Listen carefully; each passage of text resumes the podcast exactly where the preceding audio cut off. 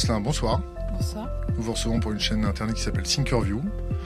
On vous reçoit en tant que journaliste, euh, travaillant dans le média, euh, TV, ayant travaillé dans quelques canards euh, importants. Comment ça va? Ça va très bien. Ça va très bien depuis combien de temps? Depuis que j'ai quitté une certaine presse Racontez-nous ça. Eh bien, euh, on- je me retrouve maintenant dans un, dans, à, l'issue de toute une série d'événements. Il est vrai difficile à traverser et violent. Je me retrouve dans un projet euh, particulier, particulièrement intéressant qui me correspond et où euh, je gagne trois fois moins, mais où je suis beaucoup plus heureuse. C'est quoi gagner trois fois moins? Vous gagnez combien à l'heure actuelle et vous avez gagné combien ailleurs? Ah, c'est comme ça ici. Euh, disons que ça se joue entre 3000 et 9000. Donc vous prenez 3000 en ce moment et vous étiez à 9000 à l'Obs? Oui, c'est ce que je vous dis. D'accord. Ça vous fait quel effet euh, de retourner dans les sphères euh, basses des salaires? Oh, rien du tout, à vrai dire. Euh, euh, je me sens tellement plus en phase euh, avec moi-même, avec ce qui compte pour moi, avec mes engagements, que ça n'est même pas un sacrifice. On va faire un petit résumé de vos dernières affaires rapidement. Vous avez travaillé 13 ans à l'Obs. Vous avez fini vos deux dernières années comme rédactrice adjointe en chef. Vous avez subi un licenciement qui pour vous a été qualifié de licenciement politique. Euh, vous avez demandé un peu plus de 450 000 euros à votre employeur et votre, euh, votre tribunal euh, des prud'hommes vous a donné 90 euros et je crois qu'il a fait appel. 90 000. 90 000 euros, pardon. 90, c'est quand même très peu. hein. Désolé, autant pour moi. Ouais. Vous vivez ça comment? Ah, moi, j'étais très heureuse parce qu'ils ont été condamnés euh, pour licenciement abusif, ce qui était absolument l'essentiel dans cette affaire pour moi. Euh, après, la, la, la somme, euh, évidemment, euh, euh, c'est pas nous qui l'avons fixée arbitrairement. Pour les gens qui connaissent les prud'hommes, c'est en fonction du, des, des, des dommages subis euh, et en l'occurrence de dommages euh, d'image considérables. Vous tapez mon nom sur Internet, vous avez 250 articles avec le mot licenciement. Hein, et, et, et, et, toute une presse m'est tombée dessus, euh, a outé ma vie privée euh, et, m'a fait énormément de, de tort. Donc euh, c'est tout ça qui pèse au prud'homme. Maintenant, je vous signale euh, scoop pour Thinkerview, c'est qu'il y a un appel. L'Obs a fait appel contre moi, c'est-à-dire que là, on est vraiment dans l'acharnement euh, judiciaire. Donc l'affaire sera rejugée, cette fois-ci par des magistrats professionnels. Et je vais vous dire tout de suite, c'est plutôt une bonne chose sur moi, pour moi, parce que les prud'hommes ne condamnent, euh, ne prononcent jamais quasiment la, nullité d'un licenciement. Tandis qu'un des magistrats professionnels, avec le dossier embêtant qu'on a, euh, le feront. Je n'ai aucun doute là-dessus. Vous avez décidé de switcher pour une nouvelle aventure qui s'appelle le média? Comment ça se passe à l'heure actuelle, le média? C'est euh, une aventure passionnante. Euh, on est euh, une petite équipe extrêmement soudée, euh, avec euh, un combat absolument clair, une meute en face de nous qui croit pouvoir voilà, nous, nous, nous, effrayer, nous faire du tort, mais qui ne fait chaque jour qui passe que nous, que nous souder davantage. Euh, et euh, il se trouve qu'on a eu, bon, bah, je crois que c'est public, euh, quelques turbulences depuis quelques jours. justifié, injustifié Un départ. bah, justifié, disons que c'est instrumentalisé par, notre, par la presse CAC 40, nos ennemis les gens euh, que notre projet euh, menace euh, ou ils se sentent menacés pourquoi? Alors mais non mais il y a deux catégories selon votre interprétation il y a deux catégories c'est qu'on est des nains à l'heure actuelle on est David contre Goliath mais David peut gagner et, euh, et surtout, euh, David peut donner la parole à des voix discordantes qui ne, qui ne l'ont plus jamais nulle part. Comme qui? Eh bien, la personne que j'ai reçue hier soir, par exemple. Euh, Annie Lacroix-Riz. L'historienne Annie Lacroix-Riz n'a la parole nulle part. Nulle part à la télévision, nulle part à la radio. Euh, et vous connaissez bien euh, l'arme de dissuasion euh, massive euh, pour les gens qui ont un discours hétérodoxe, quel que soit leur, euh, que ce soit en économie, en philosophie ou, eh bien, c'est le complotisme, le conspirationnisme voire le poutinisme, l'antisémitisme, etc. Donc Annie Lacroix-Rise est victime de ça depuis des années. Je prends cet exemple, je pourrais en prendre dix autres. Euh, Annie Lacroix-Rise, euh, issue d'une famille juive euh, communiste, se voit, qui venait en l'occurrence aux médias pour commenter très durement la vague de reparution d'auteurs fascistes, de, de rebattés au pamphlet de Céline, en passant par la commémoration nationale avortée de Maurras. Et on n'écoute pas ce qu'elle dit et on, on l'accuse à nouveau de. On connaît le, manège, on connaît le rayon paralysant, on sait comment ça fonctionne. Et nous, nous, nous avons ouvert un canal où euh, toutes ces choses-là pourront être dites. Euh, et puis il y a une autre catégorie, euh, disais-je, c'est aussi les autres sites alternatifs, les autres sites de gauche radicale, qui eux réagissent en, euh, en boutiquier euh, qui, qui, dont la clientèle euh, menace de fuir, quoi. Voilà. Donc en fait, on a vraiment tout le monde contre nous. C'est ça qu'il faut comprendre. On a absolument toute la confrérie, pourtant d'habitude toujours prompte à se serrer les coudes. Euh, contre les journalistes, vous parlez des journalistes? Oui, moi je reçois depuis deux jours euh, euh, des messages de fausse commisération, euh, des, des, messages plus ou moins menaçants, des de, qui? de confrères, hein, de qui? Des noms? Ah, non, non, non, non, je peux pas faire ça. Bah, c'est vraiment, c'est vraiment désolant et dégueulasse. Moi, je vais pas les exhiber, mais c'est une forme de macartisme? Ah oui, non, mais clairement, le macartisme euh, euh, sévit dans ce pays. Ça date pas d'hier, hein, c'est une longue histoire hein, depuis la fin des années 70. Euh, C'est-à-dire que la chasse aux rouges s'est mise en place en France au tournant des années 80. elle est d'une virulence extrême dans les milieux intellectuels et journalistiques a fortiori. Et euh, là, on arrive euh, dans une phase de, tension maximale parce que peut-être pour la première fois, une force politique euh, remonte la tête et euh, porte à nouveau jusque dans l'Assemblée euh, ce discours qui avait été délégitimé entièrement. Donc, ils sont très inquiets. Ils sont très inquiets. En plus, leur, euh, nouveau... le, le, président, le chouchou du CAC 40 qui a été porté à l'Élysée, euh, euh, contrairement à ce qu'on nous raconte, ne, ne, on commence à se rendre compte que la population n'est pas séduite. Hein. On a déjà touché le fond au niveau des sondages. On est déjà les sondages, les, aux sondages les plus bas de toute la Ve République. Combien? Là, j'ai pas le chiffre en tête, mais euh, c'est tombé il y a quelques jours. Et euh, jamais un président sous la Ve République euh, n'est descendu aussi bas. Donc la situation est quand même inquiétante puisqu'on a à la fois euh, les vagues de réformes les plus euh, rapides et violentes, les vagues de réformes néolibérales les plus rapides et violentes qu'ait connu notre pays, et en même temps un assentiment de la population qui est plus que discutable. Donc il y a une espèce d'étrange silence. je pense que le pouvoir surveille. Le média, en ce moment, de ses audiences, c'est comment? Euh, je, alors c'est compliqué parce que on, on, fait un journal en direct tous les jours, mais évidemment il y a beaucoup de replays. Moi j'ai euh, des émissions euh, qui sont avant tout regardées en podcast, en, voilà après coup quoi. Je, je crois, je, Une fourchette, bonne fourchette. Ouais, je veux pas, je veux pas vous dire de bêtises et vraiment c'est pas pour vous cacher des trucs. Je, je crois que l'audience en direct du journal en ce moment est autour de 15 000.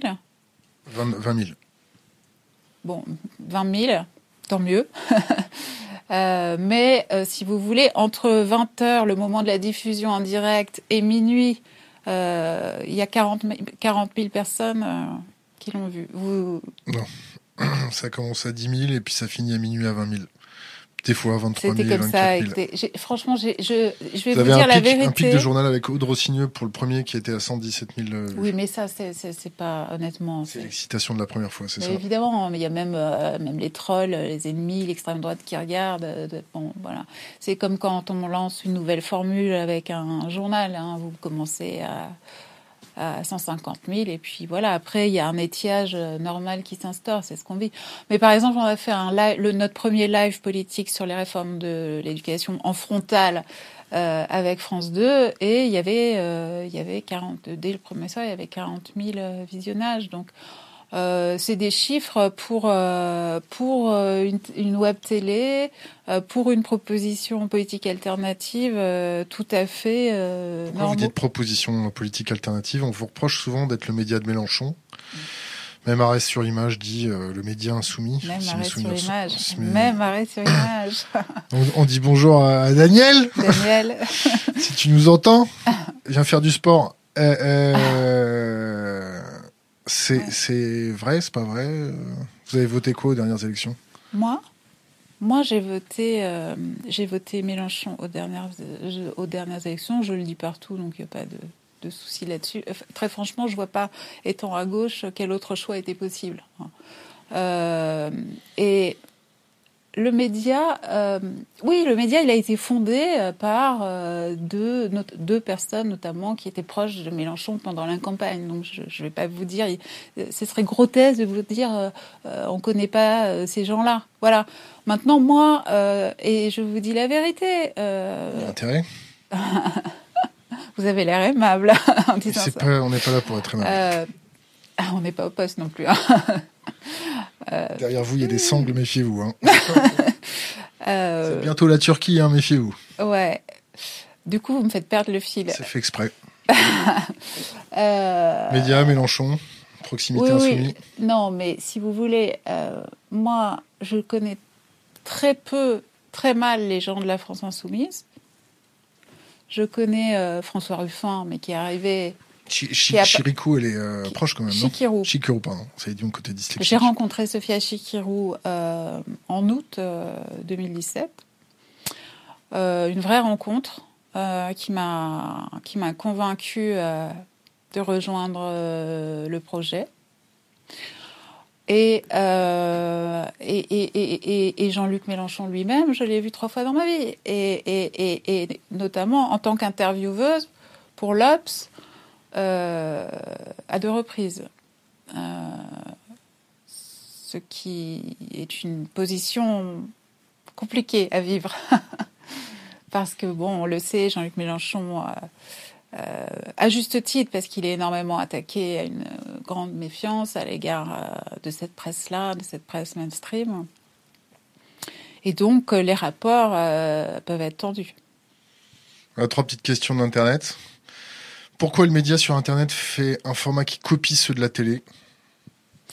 Alors, moi, d'abord, je suis pas d'accord avec ça, parce qu'on ne copie pas les formats de la télé. Euh, Parlez-moi d'un d'un journal télévisé actuel euh, sur France 2, TF1, etc., où les journalistes sont en plateau pour défendre euh, leur sujet et la subjectivité de leur point de vue.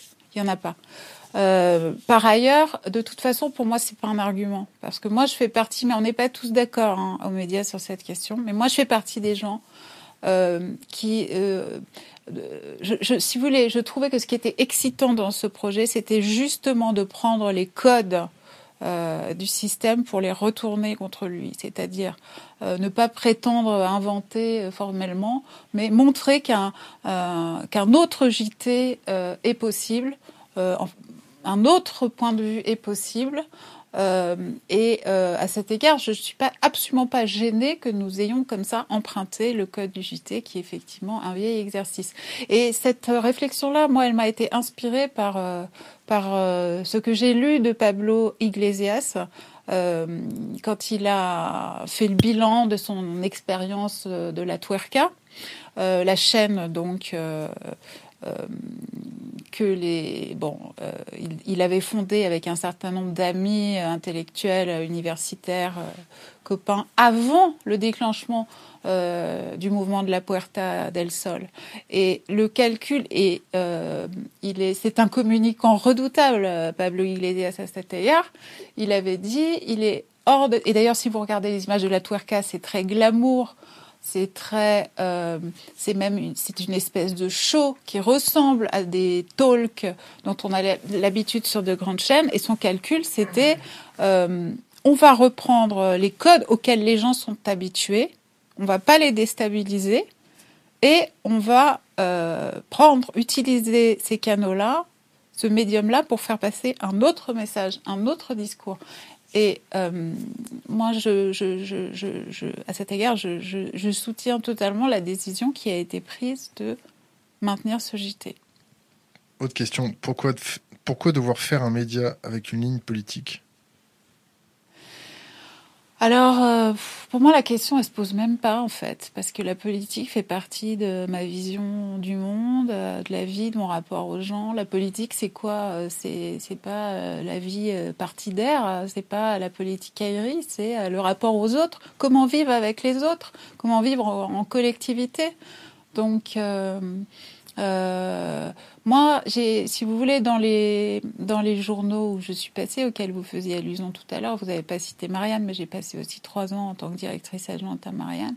J'ai énormément souffert euh, de euh, euh, de voir une, une, espèce de fausse neutralité engagée qui ne correspondait absolument pas à la réalité ce que nous vivions et à Marianne euh, de m'être leurrée sur une ligne que je pensais être franc-tireur, euh, euh beaucoup plus proche de moi, et qui en fait, euh, malheureusement, euh, tirait de plus en plus vers l'islamophobie et vers le, le une espèce de, de, de, de d'esprit laïcard très rance quoi. Voilà. Moi j'ai été toujours en porte-à-faux par rapport aux lignes euh, des médias pour lesquels j'ai travaillé, et c'est euh, donc un, euh, immense, une, une immense libération d'énergie et une immense joie que de pouvoir, voilà, enfin se sentir exprimé par ce qu'on voit à l'écran et se sentir fier de ce qu'on voit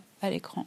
Et moi, je, comme d'autres journalistes du milieu qui ne ramenaient même plus les journaux chez eux, euh, tellement euh, c'est une chose qu'on entend très couramment dans le milieu journalistique. Je ramène même pas le journal chez moi parce que j'ai honte euh, que mes proches, que mon mec, que machin le voit. Eh bien, je connais ce sentiment et, et avec le média, chaque chaque chose que je fais, même coller un timbre au média, a pour moi un sens euh, et je ne pourrais pas euh, pratiquer à nouveau ce métier autrement.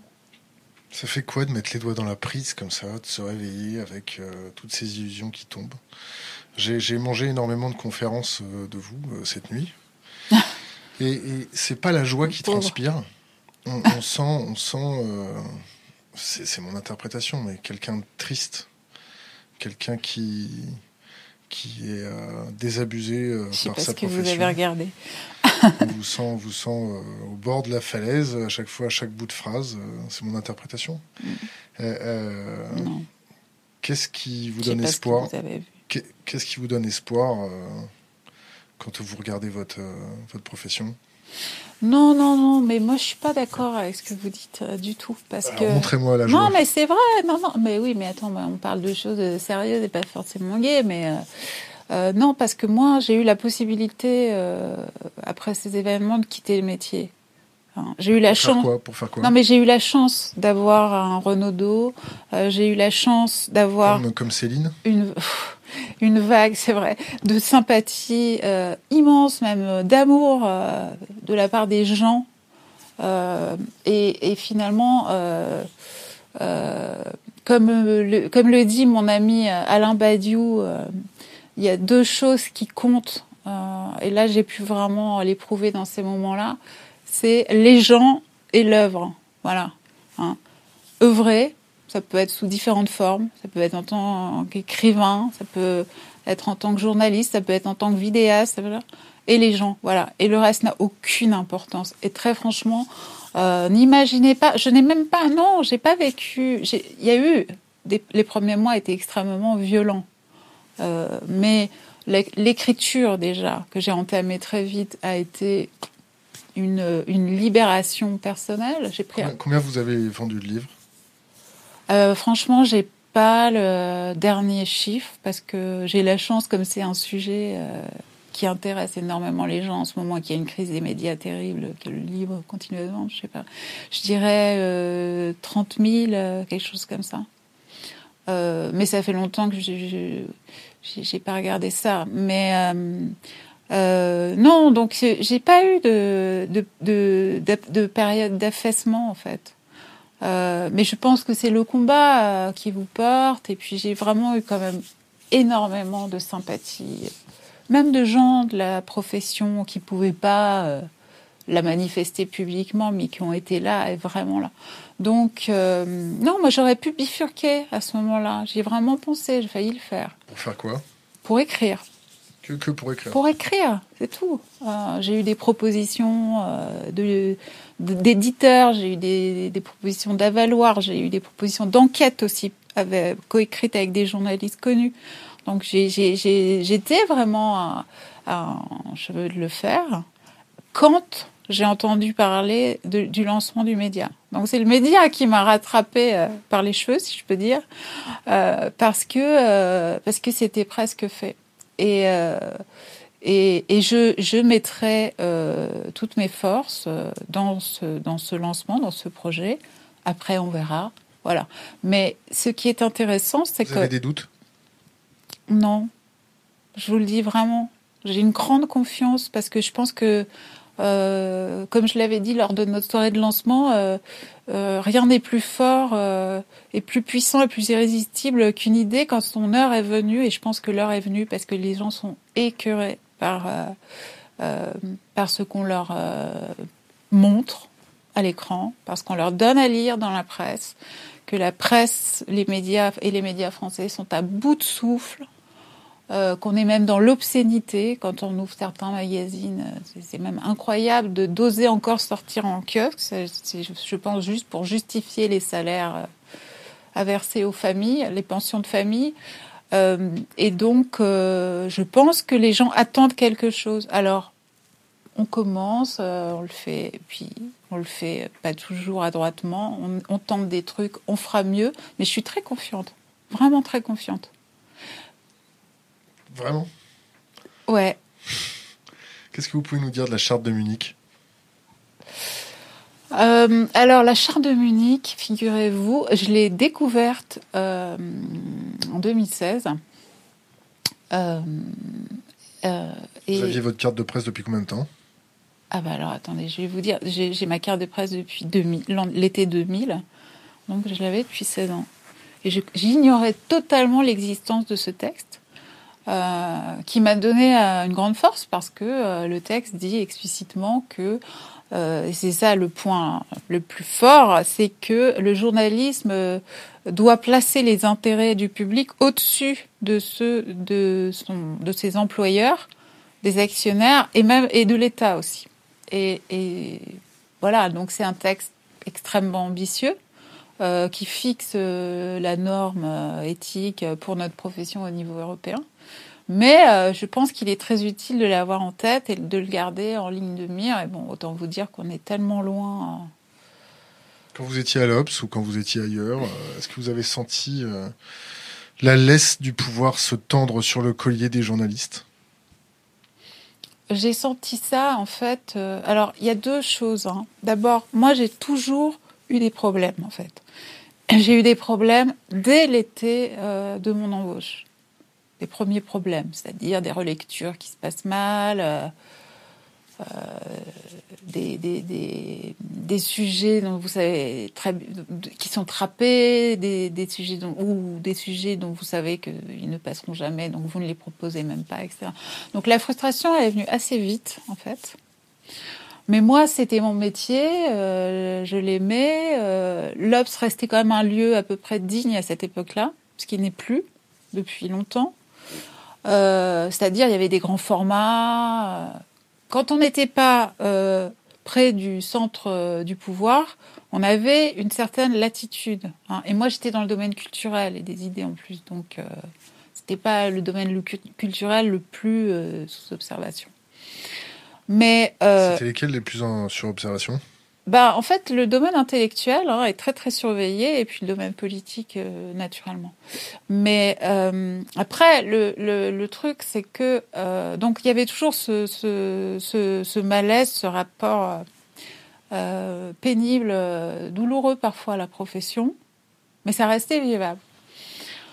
Après, euh, j'ai eu un très très gros accrochage avec euh, Bernard-Henri Lévy. Ça, paraît inimaginable que ce guignol soit l'arbitre des élégances, euh, mais c'était encore le cas. Et d'ailleurs, il est toujours au Conseil de surveillance du monde, je le signale quand même. Hein. Donc, il a toujours un pouvoir de nuisance euh, extrême.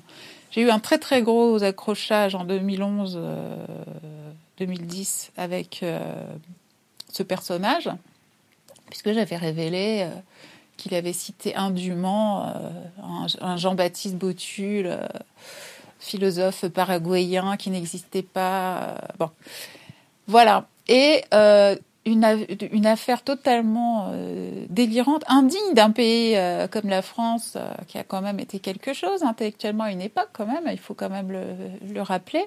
tout le monde s'en est mêlé. Ségolène Royal, Elie Bernavi, toute la presse m'est tombée dessus, du Figaro à Marianne, en passant. Enfin, ça a été France Inter l'a invité euh, pour montrer son, corps martyrisé et criblé de flèches. Et euh, il se trouve que notre patron à l'époque, à c'était Denis Oliven, donc un, vraiment un membre typique euh, de l'oligarchie, passé d'Air France et de la FNAC à la direction du Nouvel Obs, on ne sait pas pourquoi, est très proche de cette bande de Bernard-Henri Lévy. Et là, euh, j'ai été mais placardisée, mais c'était même plus un placard, c'était vraiment la femme au masque de fer. C'est-à-dire j'avais plus le droit de toucher à rien, j'avais plus le droit de toucher au dossier de une, j'avais plus le droit de toucher aux enquêtes. J'avais même faire un portrait d'intellectuel euh, sans enjeu comme Luc Ferry m'était interdit. Et donc, j'avais le droit de rubriquer euh, sur des formats timbres-poste euh, des romans français de qualité euh, discutable. Voilà. Donc là, je me suis dit qu'il fallait vraiment faire quelque chose et partir. puisque là, j'ai commencé, là, cette année-là, j'ai souffert. Là, j'ai vraiment souffert. J'ai vraiment souffert parce que ils m'ont vraiment empêché de, de, de travailler, d'écrire, d'exercer mon métier. C'est vraiment. donc là, là, c'est à ce moment-là que je suis partie à Marianne là, j'ai eu l'illusion de trouver un lieu plus adéquat, etc. Illusion qui s'est brisée au bout d'un mois. Mais là, si vous voulez vous parler de la, main du pouvoir, là, vous parlez du pouvoir politique, j'imagine. Ouais. Là, j'ai vraiment euh, senti, en revenant à l'Obs en 2014, que euh, à un poste très important cette fois, enfin numéro 2 de directrice adjointe, là, j'ai vraiment commencé à comprendre que euh, ma situation n'était plus la même. Moi, j'étais la même, ma situation n'était plus la même, et que euh, un jour les choses pourraient mal tourner. Euh, je me souviens d'une conversation avec des camarades où qui disaient mais non Xavier Niel, il est offshore, il s'occupe pas de ça, il est trop loin, tout ça. et j'ai dit non. Très franchement, je, pense que vous vous trompez. Et je pense que notamment un an avant une présidentielle, euh, il doit se passer des choses. Voilà. Je ne me suis pas trompée sur ce point. je ne savais pas que je serais le cobaye de cette opération. Vous avez un avis sur les GAFA? Euh, Oui. les GAFA, le journalisme, euh, Filter Bubble, euh, AstroTurfing. Euh, vous connaissez là, ça va trop loin, là. Là, je sais pas ce que c'est. AstroTurfing, c'est poster des commentaires, soit avec des groupes soit avec des machines pour influencer l'opinion publique et le, diriger euh, dans un sens ou dans l'autre. Bah écoutez, oui, on peut avoir euh, qu'un avis en ce moment sur les GAFA et leur impact sur les médias, puisque euh, c'est quand même un des grands dossiers noirs et secrets actuels de la presse française, c'est que les Facebook, par exemple, voilà, arrosent les rédactions françaises d'argent Hein Qu'est-ce que vous entendez par arroser? Bah, des... Une petite pluie, une grosse pluie, ça ruisselle fort? Non, non, c'est une très grosse pluie. Hein, Combien? Bah, Je ne sais pas. Pareil. Moi, je me réfère à. Il y a une enquête source là-dessus.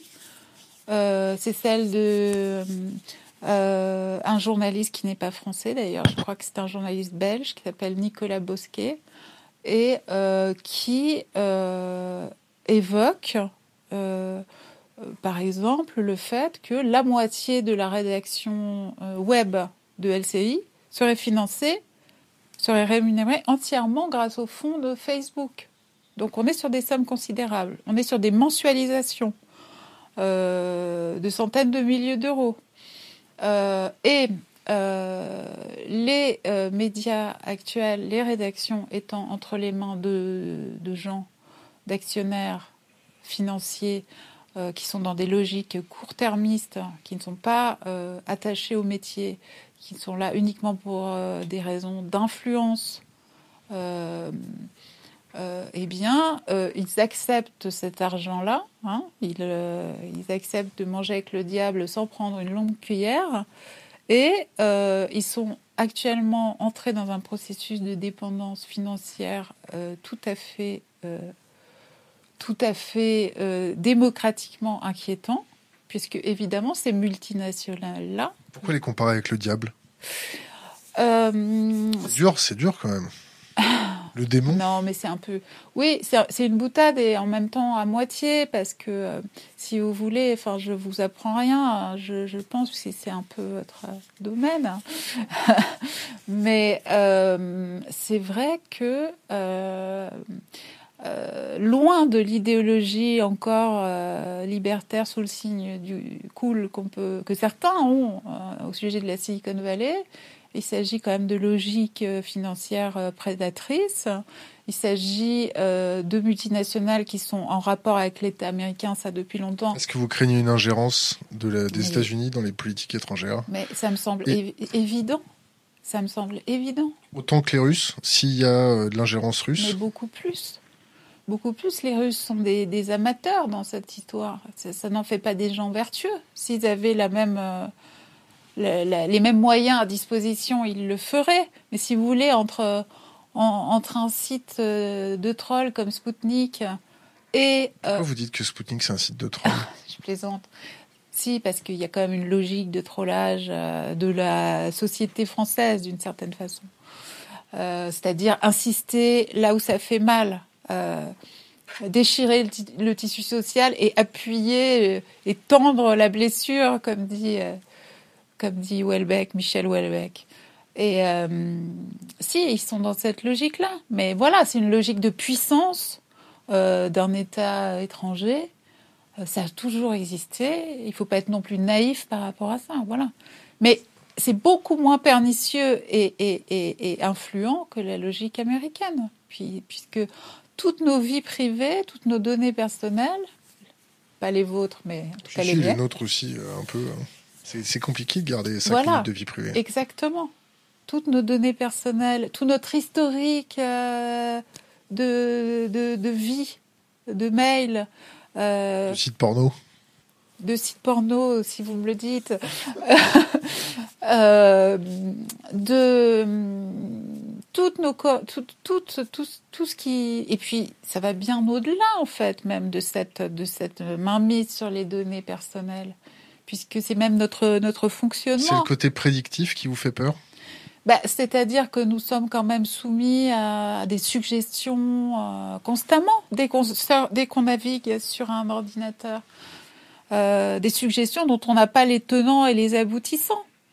Euh, et, et, je pense, moi, je ne peux pas euh, ne pas imaginer que tout ça n'ait pas un impact cérébral fort sur le, le, la capacité d'attention, de concentration. Euh, il y a arbitre. Absolument. Il y a une espèce de camisole invisible qui est qui a été apposée sur nos esprits, sur nos cerveaux par ces par ces euh, voilà par, par, cette servitude volontaire dans laquelle on est tombé parce que moi je on est tous plutôt il s'agit pas de porter un regard sur les autres. Quelle est votre stratégie face à ça?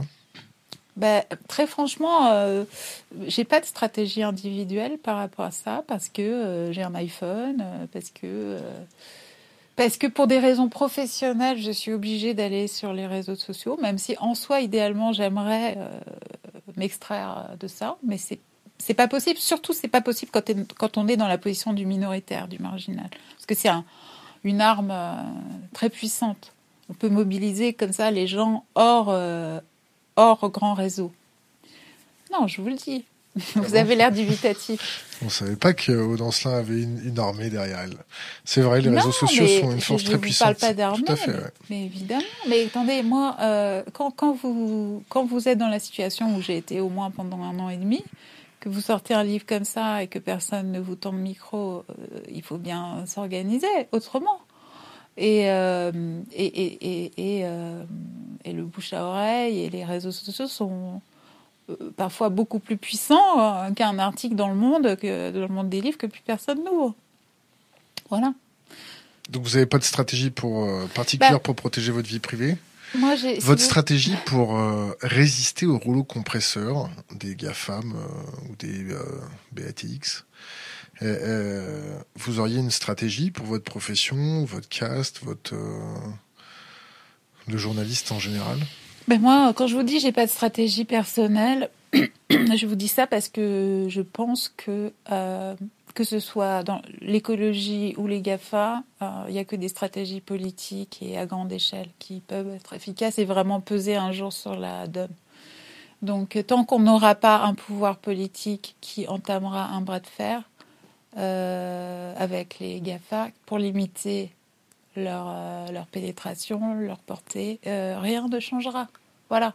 Alors après, évidemment, il y, a, quand même un travail de pédagogie auprès des gens, parce qu'il y a des gens, il suffit de parler une demi-heure avec eux, ils comprennent le danger euh, euh, qu'ils encourent, euh, voilà, en, utilisant, en allant sur ces réseaux sans aucune limite, sans conscience de ce qu'ils de ce qu'ils font. Beaucoup de gens ignorent même que les articles sur leur sur leur fil Twitter ne sont ne sont pas sont modérés, euh, qu'on leur envoie certains articles et pas d'autres, euh, et que le fil n'est pas neutre, quoi. Donc il n'y a, a pas la connaissance minimale de, ce que sont ces réseaux dans la population. Mais donc la solution ne peut être que politique.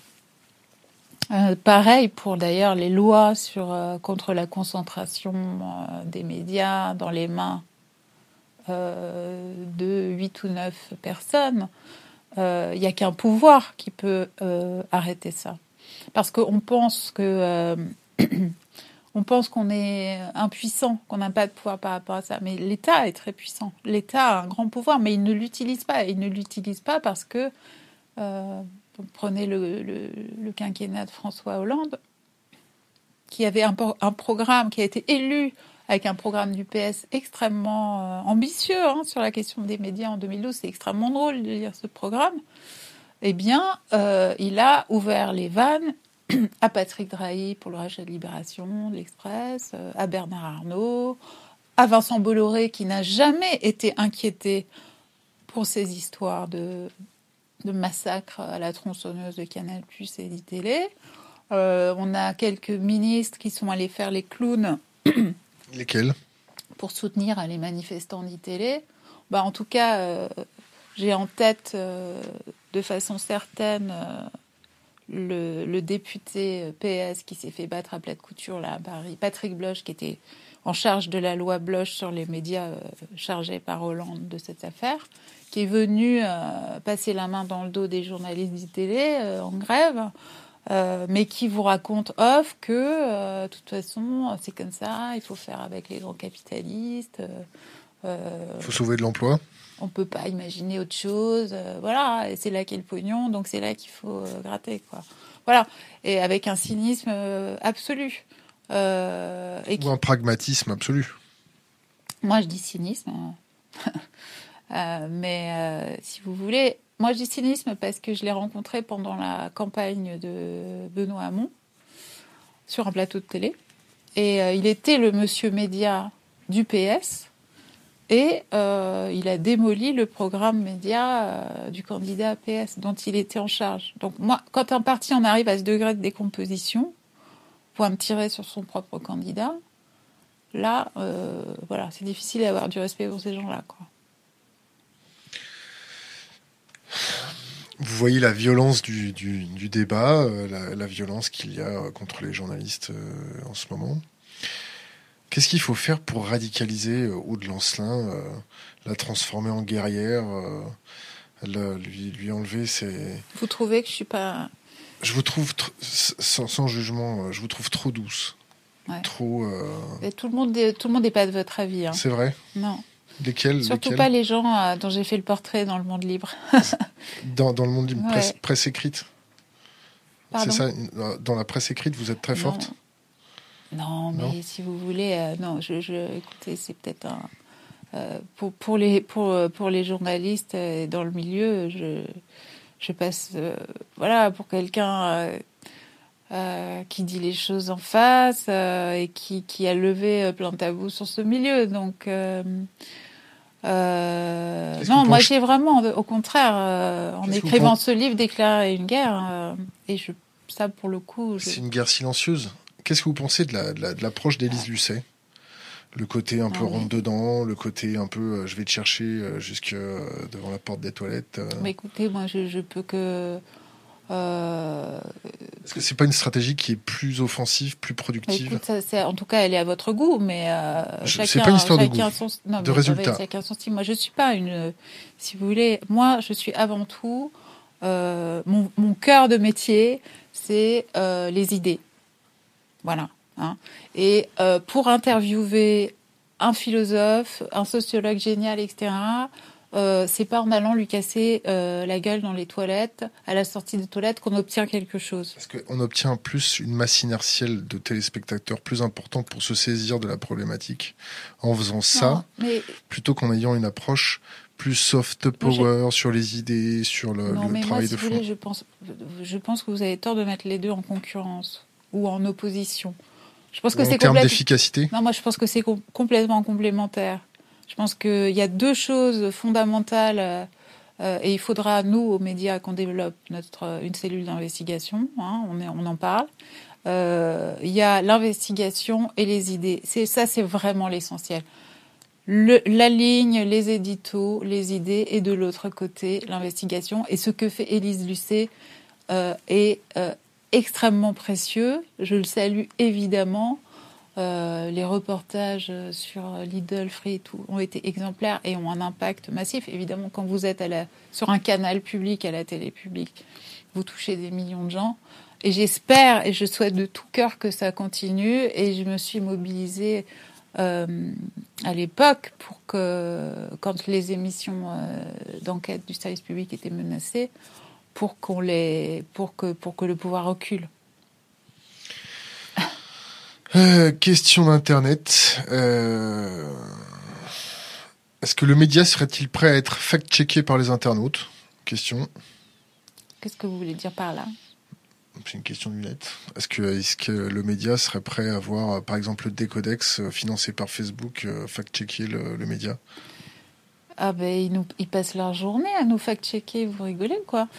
Euh, On se fait l'avocat du diable. Ils nous, hein. nous fact-check euh, à l'œil d'ailleurs, hein, en dehors de leurs heures de bureau. hein. On est sous surveillance permanente. Hein. Sur veille, si vous voulez, bon. euh, Vous avez un avis sur le Décodex ah oui, oui, je l'ai donné partout. Je Ah On va le redonner là alors. Ouais, ouais, je.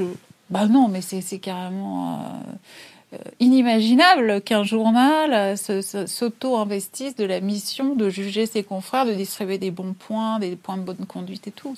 Il faut vraiment être euh, le monde, c'est-à-dire un journaliste du monde, c'est-à-dire se prendre pour le sel de la terre pour imaginer un truc aussi délirant. Non, mais je veux dire, même le, Fi- le Figaro ferait jamais ça, par exemple. C'est intéressant de comprendre pourquoi. La droite ferait pas ça.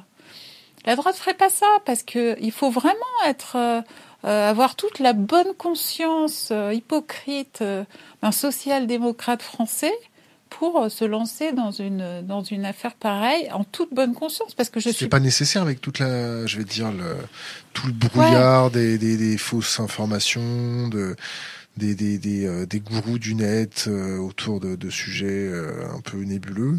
C'était pas nécessaire qu'il y ait un petit, une petite cellule collégiale qui, qui donne un point de repère, un phare. moi je suis sur beaucoup Internet plus inquiète euh, quand la liberté d'expression est bloquée et filtrée euh, par les par les salariés de Xavier Niel que quand euh, une, forme de n'importe quoi et d'écume euh, mensongère circule. On n'empêchera jamais ça. Euh, voilà, c'est, comme ça. À toutes les époques, euh, vous, vous, trouvez les fausses nouvelles, les rumeurs, les machins. Alors, il y a sans doute des choses à faire, mais, mais... Comment on fait pour bloquer la propagation d'une rumeur? Bonne question. On explique, on patiemment, on, se bat, euh, mais bon, on ne, parce que, ne filtre pas. Euh, une entreprise privée ne peut pas, comme ça, aider une autre entreprise privée. Le monde ne peut pas aider Facebook à, filtrer le, les bonnes pensées des, des mauvaises pensées. C'est totalement évident à mes yeux. Autre question de, de l'Internet. Est-ce qu'un média peut-il être au-dessus d'une voix politique? Vous pouvez me décrypter. Déchiffrer. Euh, on va passer à la prochaine. RT propose la contre-propagande comme le média, point d'interrogation. Est-ce que, est que le média propose une contre-propagande à un prisme de lecture euh, libéral, archi-libéral? Une contre-propagande, euh, j'espère que ça ne signifie pas, euh, aux yeux de la personne qui écrit, une autre propagande, euh, une propagande en miroir. L'objectif, c'est évidemment pas ça. Est-ce que c'est parce que les journalistes n'ont pas fait leur travail depuis des décennies que ça laisse le champ libre à toutes les formes de propagande? Parce que l'esprit critique de la population a été érodé par, on va dire, une passivité intellectuelle des journalistes? Non, mais c'est un processus de décomposition euh, long. Hein. Ça fait, cette histoire-là, elle, court depuis euh, les années 50. Il faut voir dans le long terme. Euh, ça s'est pas fait en un jour. Et puis les, les journalistes sont pas coupables en tant que classe. Euh, c'est aussi tout un tout un écosystème qui a acclimaté les gens à l'idée que. C'est fourvoyé, qui a fait acte de forfaiture.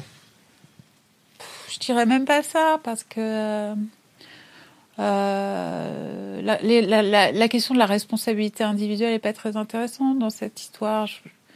Euh, on pourrait dire c'est des traîtres, mais moi, je, trouve la question des médias elle a commencé à devenir intéressante quand on a euh, lâché les journalistes en tant qu'individuels, individuels, traîtres, salauds, machin, et qu'on commence à voir l'écosystème économique et quel, qu'est-ce qui fait que ces gens-là euh, comme des comme un seul homme euh, défendent le même les mêmes opinions, la même ligne. La main qui nourrit. Oui, il faut, faut regarder, il faut follow the money euh, pour comprendre ce qui se passe. Donc et ça, je trouve que on est maintenant dans ce sujet-là. il y a quand même des gens qui portent cette, ce discours-là, qui sont devenus plus audibles. Je pense que l'année 2016 a été assez importante à cet égard. Il y a eu l'affaire iTélé, il y a eu mon affaire, il y a eu le livre de Laurent Mauduit sur euh, main basse sur la presse française, etc.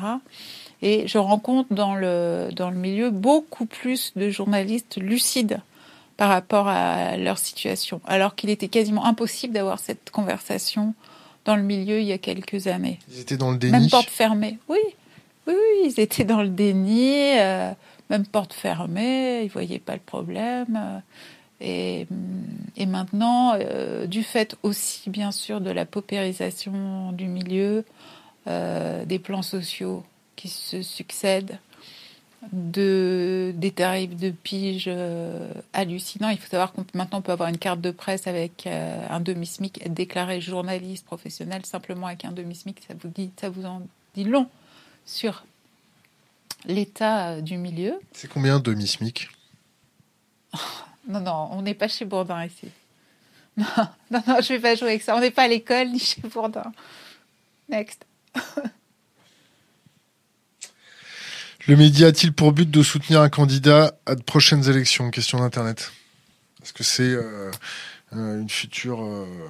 Est-ce que c'est un futur passeur de soupe? Je vais vous dire non et personne ne va me croire, c'est ça le jeu Non. Euh, moi, je l'ai dit déjà au moment du lancement, parce qu'on m'avait chargé d'aller dans les médias assurer ça, avec d'autres, avec Gérard Miller et Sophia. Euh, c'est certain que le média veut faire gagner la gauche dès 2022. Bon courage. Ouais. Mais. Comment vous voyez la situation économique évoluer? Comment vous voyez la situation géopolitique évoluer? Hmm. euh, la situation géopolitique, euh, elle est très très inquiétante. Euh, on a, on a une véritable poudrière en Syrie où toutes les puissances mondiales s'entrecroisent. Euh, moi, je, je, pense que hum, l'événement nous, nous, nous, nous, précède toujours. On ne peut pas, on peut absolument pas dire ce qui va se passer. Il y a une situation de crise majeure euh, objective, euh, une poudrière même financière, puisque quand même les, les, meilleurs spécialistes nous annoncent une crise pour dans pas longtemps. Mais euh, c'est qui les meilleurs spécialistes? bah, des économistes euh, qui, ont anticipé, qui avaient anticipé, eux, la, crise de, de, 2008, et en tout cas qui ont perçu très rapidement euh, les conséquences durables euh, qu'elle allait avoir, hein, et que c'était absolument pas un épiphénomène. Il y, en a, y en a pas mal, mais je, je, pense que hum, je sais pas du. Il faut faire attention au savapétisme, comme on dit. Euh, euh, mais je... ça sent le sapin, quoi. hein ouais. Financièrement parlant, et ça comment Votre lecture sur les marchés financiers? Est-ce que vous connaissez l'hyperfrequency trading? Est-ce que vous connaissez mais là, je m'avancerai pas sur la question des marchés financiers, qui est très technique.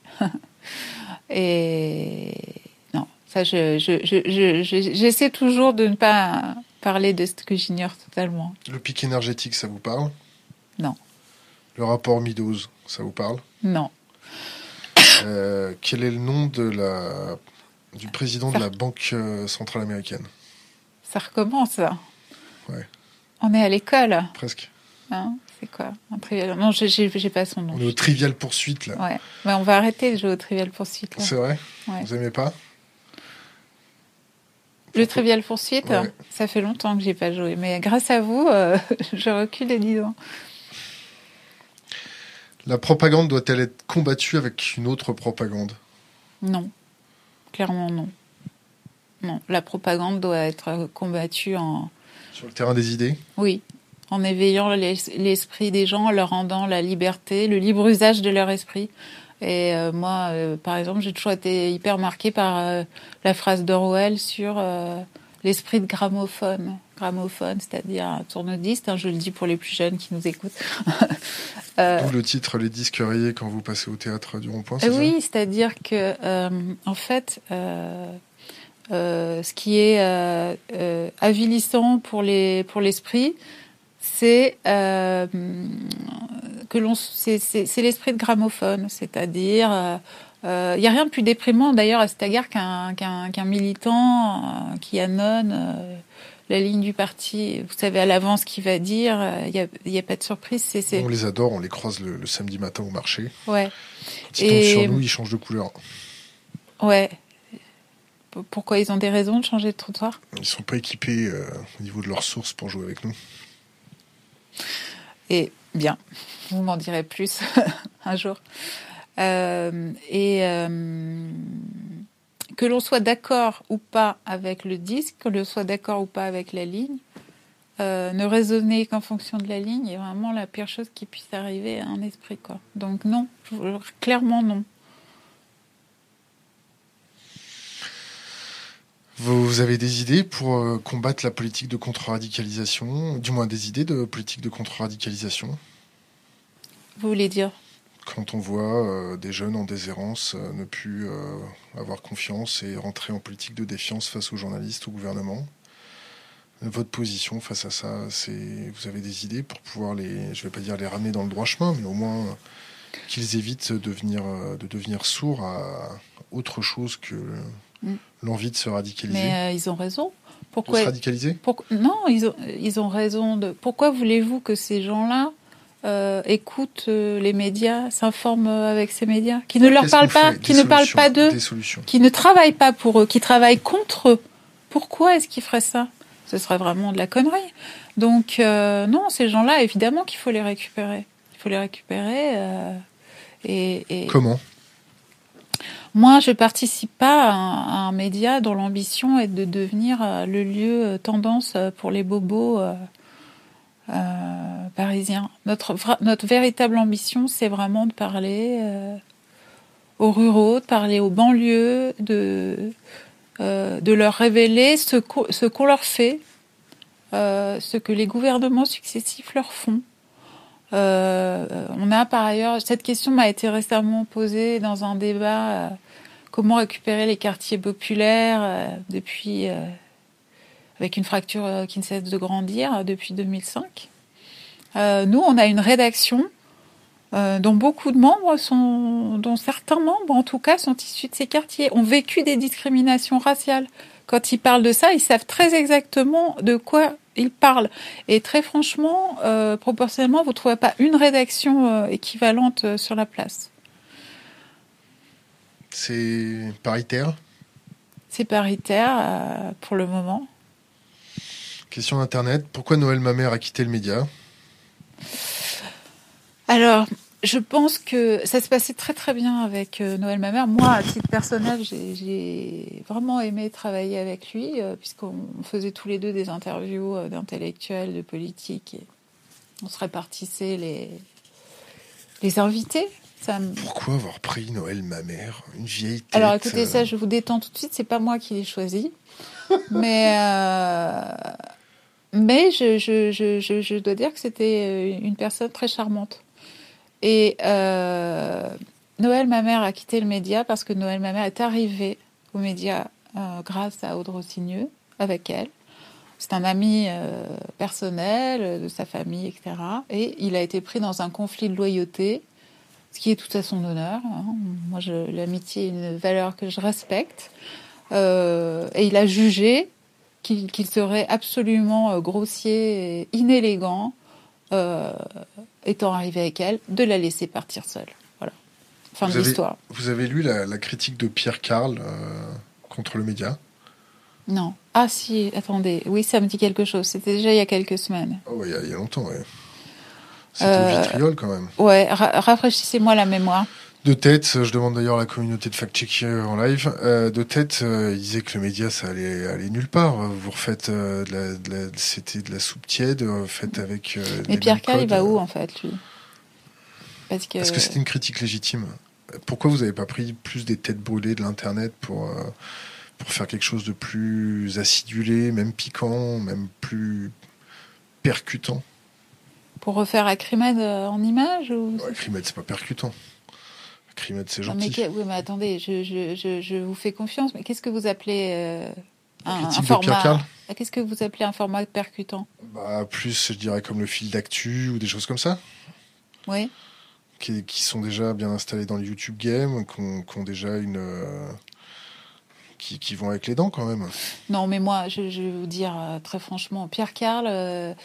La sociologie est un sport de combat. Je l'ai défendu ça nous ramène à notre sujet initial, euh, à l'Obs, euh, sur quatre pages, euh, au point de me faire convoquer et tabasser moralement par Laurent Geoffrin, tout, qui disait au même moment comme tu le sais, je n'ai pas de liste noire, mais enfin, on ne parlera jamais de, Pierre Carl dans le journal, etc., etc. Bon, donc, je, sais que ce qu'il a fait à certains moments a, de la valeur, mais très franchement, quand il tire dans le dos du média comme ça, il est dans un très mauvais rôle, à l'unisson de toute une euh, gauche radicale euh, euh, actuelle. Pourquoi vous dites qu'il tire? Il ne tire pas, il donne des conseils. Non, non, ça s'appelle pas dire ça va nulle part, pas donner un conseil. je ne sais pas s'il a dit ça. je connais par cœur cette mouvance-là, qui est quand même faite de haine recuite, de jalousie, euh, aussi, qui, qui c'est un milieu aussi qui vomit Mélenchon. Euh, et donc, comme euh, les mainstream nous assimilent à Mélenchon, ils le vomissent par principe. Donc tout ça n'est pas très clair, très franchement. Hein. Moi, il y a des critiques que je suis tout à fait capable d'entendre. Si Henri Malher, le patron d'Acrimed, bonjour Henri, me disait un certain nombre de choses, vous devriez euh, diversifier ça, vous devriez aller dans telle direction, je l'écouterais parce que je sais que c'est quelqu'un euh, qui tient des positions dures depuis longtemps et qui est bienveillant. pour l'intérêt général. Et qui est bienveillant, voilà, et qui euh, sert, voilà, absolument, qui sert l'intérêt général et qui sert pas sa boutique, voilà. Je suis pas sûre que tout le monde soit aussi bien intentionné dans le milieu chez nos amis de la gauche radicale. Vous l'avez déjà invité, je crois, au lancement du média, non? Malher, il est venu, ouais. Oui. Il est venu, ouais. On va, revenir sur le, traitement du terrorisme par les, par les médias. Euh, vous, euh, le média, euh, vous allez faire du reportage de terrain, pas de terrain. vous avez une lecture sur ce que fait le pouvoir pour endiguer le terrorisme. Vous avez une lecture sur la politique étrangère de la France bah, moi d'abord, je ne peux pas vous énoncer la ligne du média comme ça parce qu'elle elle est collective et euh, par exemple, typiquement, c'est un sujet sur lequel on n'a pas eu à discuter. Je vous rappelle qu'on est lancé depuis moins d'un mois et demi. Hein. Donc voilà, bon, évidemment, euh, il est question de faire du terrain. Il y en a déjà qui a été fait. Euh, pour ça, il faudra quand même développer la rédaction parce que tout ça a un coût important. Euh, sur la question du terrorisme, vous savez, moi j'ai vu ça dans une autre rédaction à l'Obs que j'ai vécu euh, pendant les attentats, hein, Charlie Hebdo et le Bataclan. Euh, la plupart des, des, coups, des scoops qui arrivent, arrivent directement de la place Beauvau. ou arrivent parce qu'il y a des querelles entre le RAID et la gendarmerie et que il euh, y en a qui finissent par balancer, etc. C'est pas des enquêtes de terrain qui vous donnent accès à ce type d'informations. Hein. Voilà. Mais pour ça, oui, il faut avoir installé une réputation. Il faut que des gens vous fassent confiance pour euh, diffuser ces informations-là.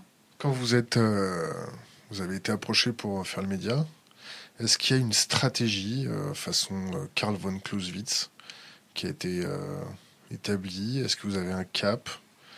Est-ce que vous avez anticipé certaines choses euh, Est-ce que vous êtes euh, en mode phalange romaine ou, euh, ou est-ce que vous vous laissez pousser par le vent Non, on ne peut pas se laisser pousser par le vent quand on a tout le système contre soi et qu'on est une trentaine. C'est pas possible. Il faut, il faut avoir une stratégie. beaucoup plus, et je ne vous la livrerai pas ici, vous m'en excuserez. Euh, bah Parce que euh, nous, il s'agit vraiment euh, d'une guerre d'image, d'une guerre de position. ces gens nous, veulent vraiment notre peau. Hein. C'est pas une blague. Donc. Propre comme au figuré? Non, au figuré, bien sûr. Mais. mais mais c'est pas un jeu, tout ça. On n'est pas en train de lancer, on n'est pas des youtubeurs, on n'est pas en train de, de Pourquoi c'est quoi des youtubeurs? Non, on n'est pas en train de s'amuser sur un canapé euh, parce que euh, on est le champion de la, de la blague et que, et que voilà. Euh, c'est vraiment ce qu'on ce fait, c'est un, un combat journalistique, politique pour, pour, pour rendre aux gens leur liberté, leur pouvoir. Donc, et nous, et nous, nous contestons frontalement sans nous cacher euh, les autorités. Donc euh, évidemment que c'est sérieux. C'est sérieux tout ça. Vous pensez que... On n'est pas là pour faire un show, pour faire un... Vous pensez que vous allez avoir une fiche S? Vous pensez, à, vous pensez être écouté, vous, votre conjoint peut-être? Euh, Qu'est-ce que vous pensez des écoutes sur les journalistes? Je sais qu'elles existent. moi, j'ai eu des informations comme quoi ça avait été le cas euh, au moment de Nuit debout, par exemple, avec des conséquences pour moi euh, professionnelles extrêmement lourdes. Euh, voilà, maintenant, c'est pas quelque chose auquel je, pense au quotidien. mais enfin, il faut pas non plus être complètement naïf. Il y a des, il y a des messageries sécurisées pour certaines choses. Vous utilisez quoi? Telegram. Et en boîte mail, autre, genre Proton, des choses comme ça Non. Euh, question, question, question d'Internet. Euh, très bien ça. Les subventions des journaux français par l'État sont-elles une bonne chose? Non. Euh, en tout cas, là, on a quand même une situation où les, principaux journaux qui touchent sont ceux précisément qui sont détenus par les plus grands groupes industriels, hein, que ce soit le, Monde, le groupe Le Monde ou Serge Dassault. Euh, donc on est vraiment dans, l'obscénité totale. Euh, parce que non seulement ces, gens-là sont des oligarques au sens propre du terme, c'est-à-dire qu'ils ont fait leur fortune sur des biens autrefois communs qui ont été privatisés, mais en plus l'État leur donne de l'argent. Donc là, on arrive quand même dans un système complètement fou. Donc évidemment, il y a une grosse réforme à entreprendre des aides à la presse. Des pistes. Et puis, euh, il faut déjà commencer par supprimer toutes les aides à la presse, People. Euh, qui touche. Hein. Euh, euh, et puis, il y a quelqu'un qui a, qui a très bien documenté cette affaire et proposé la piste actuellement la plus sérieuse, c'est Pierre Rimbert du monde diplomatique, qui a élaboré un projet de, refonte des aides auquel je souscris entièrement, qui est disponible sur Internet gratuitement. Le média compte euh, demander des subventions? Euh, Le média, pour le moment, n'a pas de subvention. Est-ce qu'il compte en demander? Je ne sais pas. Le CSA, vous avez un avis? Bah, encore euh, une autorité de régulation qui dysfonctionne complètement, qui, qui est totalement impuissante, enfin qui a servi à faire sauter le patron de Radio France récemment, mais dans des conditions quand même très opaques. Je voudrais pas réhabiliter euh, ce garçon, mais enfin, on se demande pourquoi euh, euh, c'est à ce moment précis que le CSA est pris de vertu à considérer que, qu'il devait immédiatement quitter son bureau, tout ça, et voilà. Ouais, encore une chose à, changer, mais tout est à changer dans le milieu des médias en France. on est vraiment revenu entièrement à la période d'avant-guerre, avec une presse entièrement euh, corrompue, tenue. Euh, euh, et on ne peut pas se satisfaire. On peut pas se satisfaire d'une situation pareille quand on aime la liberté. Vous avez un avis sur les écoles de journalisme? Est-ce qu'elles font bien leur boulot? Est-ce qu'elles forment des, futurs petits requins pour aller chercher de l'information? Non, surtout des petits soldats, hein, plus que des petits requins. Euh, plutôt des Playmobil en fait. Euh, on en a vu un ah tour, bah, ça ressemblait pas à des Playmobil. Vous, hein. vous, vouliez que je, je, sorte euh, la mitrailleuse Non. Vous voulez qu'on sorte la nôtre Je ne sais pas de quelle nature elle est, donc. Efficace. non, moi j'ai la chance de ne pas avoir fait l'école de journaliste. Vous avez le parcours parfait de la femme de tête vous êtes passé par Henri IV, non? Quelque chose comme ça? Mm, mm, Ensuite, mm. vous avez fait ESCP, c'est ça? J'ai fait euh, un master média à l'ESCP de 4 mois. Et donc? Bah donc, euh, euh, j'en attendais, n'ayant aucun contact dans les médias, ne venant pas du tout d'une famille de médiacrates et tout, ça m'a permis de faire des rencontres, d'obtenir des stages. Voilà. Après ça, c'est pas le, c'est pas des lieux où on apprend des choses. Euh, les écoles de journalistes, euh, ça enlève rien à la valeur de plein de gens qui en sortent. Hein. Mais je pense que cette valeur-là, ils l'ont acquise ailleurs que dans ces écoles. Euh, sans formation intellectuelle autre, si vous ne faites que ça, vous, vous êtes totalement à la merci de, vos patrons, c'est tout. Mais sur tous les plans d'ailleurs, hein, que ce soit salarialement ou, euh, intellectuellement. Euh, sur quel, euh, quel peut être votre point d'appui par rapport à au flot continu de propagande déversée sur vous en premier lieu et sur la population en second, au second plan? Comment il faut les former? Moi, je pense que ça s'apprend pas en école, le journaliste. Moi, les meilleurs journalistes que j'ai connus dans mon parcours. Lesquels? bah, c'était des autodidactes complets parfois. Le plus, moi, le plus impressionnant, le plus brillant que j'ai connu, c'était un grand reporter de l'Obs qui s'appelait François Caviglioli, qui est mort maintenant, et qui était passé par l'Express Paris Match, Combat, qui a fait des reportages en Asie du Sud-Est, ou des portraits de, figures euh, du showbiz euh, parisien, donc il y avait une gamme très très large. Et c'était un esprit euh, absolument original qui s'est formé par les lectures, par les rencontres. Par les blessures, par la prise de conscience Dans son cas, je ne sais pas. Mais c'est quelqu'un qui avait même connu le temps de les derniers feux de combat et qui avait été condamné pour offense au chef de l'État sous De Gaulle. Euh, et moi, je pense que j'ai toujours eu essayé là où j'étais de promouvoir euh, les parcours originaux, les autodidactes, les gens différents, etc., qui apportent énormément. Un avis sur Mediapart? Alors Mediapart, euh, c'est le projet de presse le plus impressionnant des dix dernières années. Euh, avoir réussi à créer comme ça ex nihilo une telle force de frappe, euh, c'est très impressionnant. Là, il faut euh, qu'on l'aime ou pas, il faut saluer la Vista de Plenel, hein, qui a opté pour le payant tout de suite. Tous ceux qui avaient opté pour le gratuit se sont cassés la gueule. Et qui a fait les bons choix, c'est-à-dire on ne sous-paye pas les journalistes, on les prend à, des salaires assez euh, confortable. On, on, applique vraiment euh, euh, au niveau des RH ce que nos valeurs nous dictent. On n'est pas dans, ce faux semblant-là. on, insiste sur l'investigation, on insiste sur les intellectuels.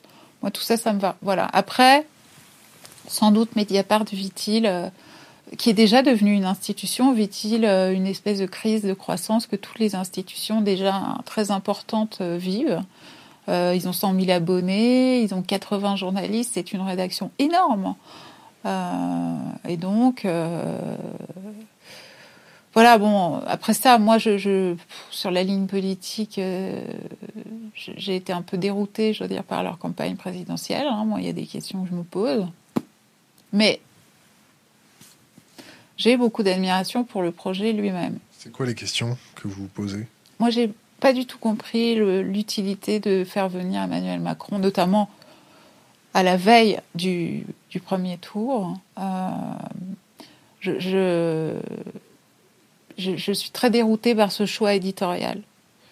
Euh, et euh, je suis déroutée aussi par l'agressivité dont le journal a fait constamment preuve à l'égard de la France insoumise. Je suis d'autant plus déroutée par ça que beaucoup de leurs lecteurs sont euh, de ce camp-là. Et eux-mêmes se posent des questions. Voilà. Vous avez des chiffres? D'où viennent euh, les chiffres du, fait qu'ils aient beaucoup d'insoumis euh, dans leurs abonnés? Non, j'ai pas de chiffres, mais il suffit de. Moi, j'ai eu une émission plusieurs années sur Mediapart avec Alain Badiou, et il suffit d'aller se balader sur les commentaires de Mediapart sous les articles euh, ou sous les émissions pour voir que euh, que les gens de la France insoumise étaient très actifs sur les réseaux. Oui, et puis non, mais que les lecteurs sont plus à gauche que la rédaction, ce qui est quand même un problème pour un pour un titre de pas être totalement en phase avec son lectorat. Que pensez une question internet Que pensez-vous de la création d'un conseil de déontologie des, des médias? La proposition de Jean-Luc Mélenchon? Peut-être, oui. c'est ça. Il n'y a pas que lui, je pense. Si, ça vient de lui, hein, je crois. Mais euh, non, moi, j'étais pas, j'étais pas pour, j'ai pas signé la pétition. Euh, mais c'est peut-être par excès de pessimisme, euh, parce que je ne pense pas. Ça reviendrait à mettre des journalistes et aussi bon, des, des gens lambda en position de juger le travail d'autres journalistes. Moi, je leur fais pas assez confiance pour ça. Je n'ai pas envie de me retrouver un jour devant un tribunal populaire de journalistes. Donc, je ne pense pas que ça puisse fonctionner comme ça. Et je pense que les, vrais, ce qui tue le milieu est d'ordre économique et idéologique. Que, veut dire la carte de presse aujourd'hui? Est-ce que c'est la carte qui permet d'acheter des machines à laver moins cher ou est-ce que ça, bah, Écoutez, euh, j'aimerais bien, mais je, euh, je ne crois pas en tout cas. Euh, acheter des machines à laver moins chères avec une carte de presse? euh, Si, si, ça existe. Ouais, bah moi je, je, l'ai payé plein pot. Euh, je me débrouille mal. il y a une voiture aussi, non? Non, la carte de presse, il y a l'abattement fiscal, hein, bien sûr, et puis il y a. Il faut qu'on en parle de ça. Le, ce le prestige. Le fameux abattement fiscal des journalistes. C'est quand même une niche fiscale aussi, non? Vous voyez bien qu'il y a une anomalie. si, si, même un pouvoir aussi près de ses sous ne la supprime pas, c'est qu'il n'est pas prêt à ce bras de fer-là avec la corporation. S'il n'est pas prêt à ce bras de fer-là, c'est parce qu'il marche dans la main, main dans la main avec la corporation. Mais il n'y a pas, il n'y a plus vous connaissez le, principe de cet abattement fiscal. C'est ce qui fait la spécificité. Ça, tend à établir une spécificité du métier journaliste et que euh, financièrement, il doit être indépendant des pouvoirs, etc. vous voyez bien que maintenant, euh, c'est une vaste blague. Donc, il n'y a plus de raison euh, morale ou pratique à cet abattement fiscal. Il n'y a plus que la lâcheté du pouvoir face aux journalistes. Autre question d'Internet. Le chemin logique d'un journaliste est-il de passer ensuite par la politique comme Ruffin? Oui, mais Ruffin, il a toujours pratiqué un, journalisme extrêmement engagé depuis le début, euh, si vous voulez. Euh, euh, et puis Ruffin, il n'est pas membre de la France insoumise. Hein. C'est quand même un électron libre encore. Euh, il est membre du groupe parlementaire, mais il n'est pas, c'est pas un, insoumis euh, au sens euh, formel partidaire du terme. Donc non, moi je pense que moi je ne souhaite pas faire de, politique. C'est une question qui a pu se poser aussi. je je, je trouve plus, enfin, plus important je suis plus apte à, intervenir sur le débat d'idées euh, et à garder aussi une, forme de distance par rapport aux, logiques de camp, aux logiques partisanes. Euh, je me connais trop bien, je sais très bien qu'en plus, à partir du moment où un camp arrive au pouvoir, il, y a de fortes chances pour que je bascule dans l'opposition, euh, au sens où il y a toujours le pouvoir, c'est l'abus, très souvent, et donc une vigilance s'impose toujours par rapport au pouvoir, même quand c'est votre camp qui est au pouvoir, il faut, il faut avoir ça vraiment en tête. Même quand c'est vos amis euh, dans une entreprise qui sont au pouvoir, il faut toujours euh, garder en tête que le pouvoir est le pouvoir et, euh, et, avoir un recul par rapport à ça. On fait, on fait comment pour vous débaucher du média? Là, très franchement, ce serait hors de question. Euh, envisageable. Tellement mon engagement est fort dans ce projet, mais euh, euh, je ne vois aucun projet à l'heure actuelle dans, dans, dans, le, dans, le, champ médiatique qui pourrait m'offrir cette liberté-là. Donc non. Si nous, on vous propose Je pense qu'on n'est pas assez.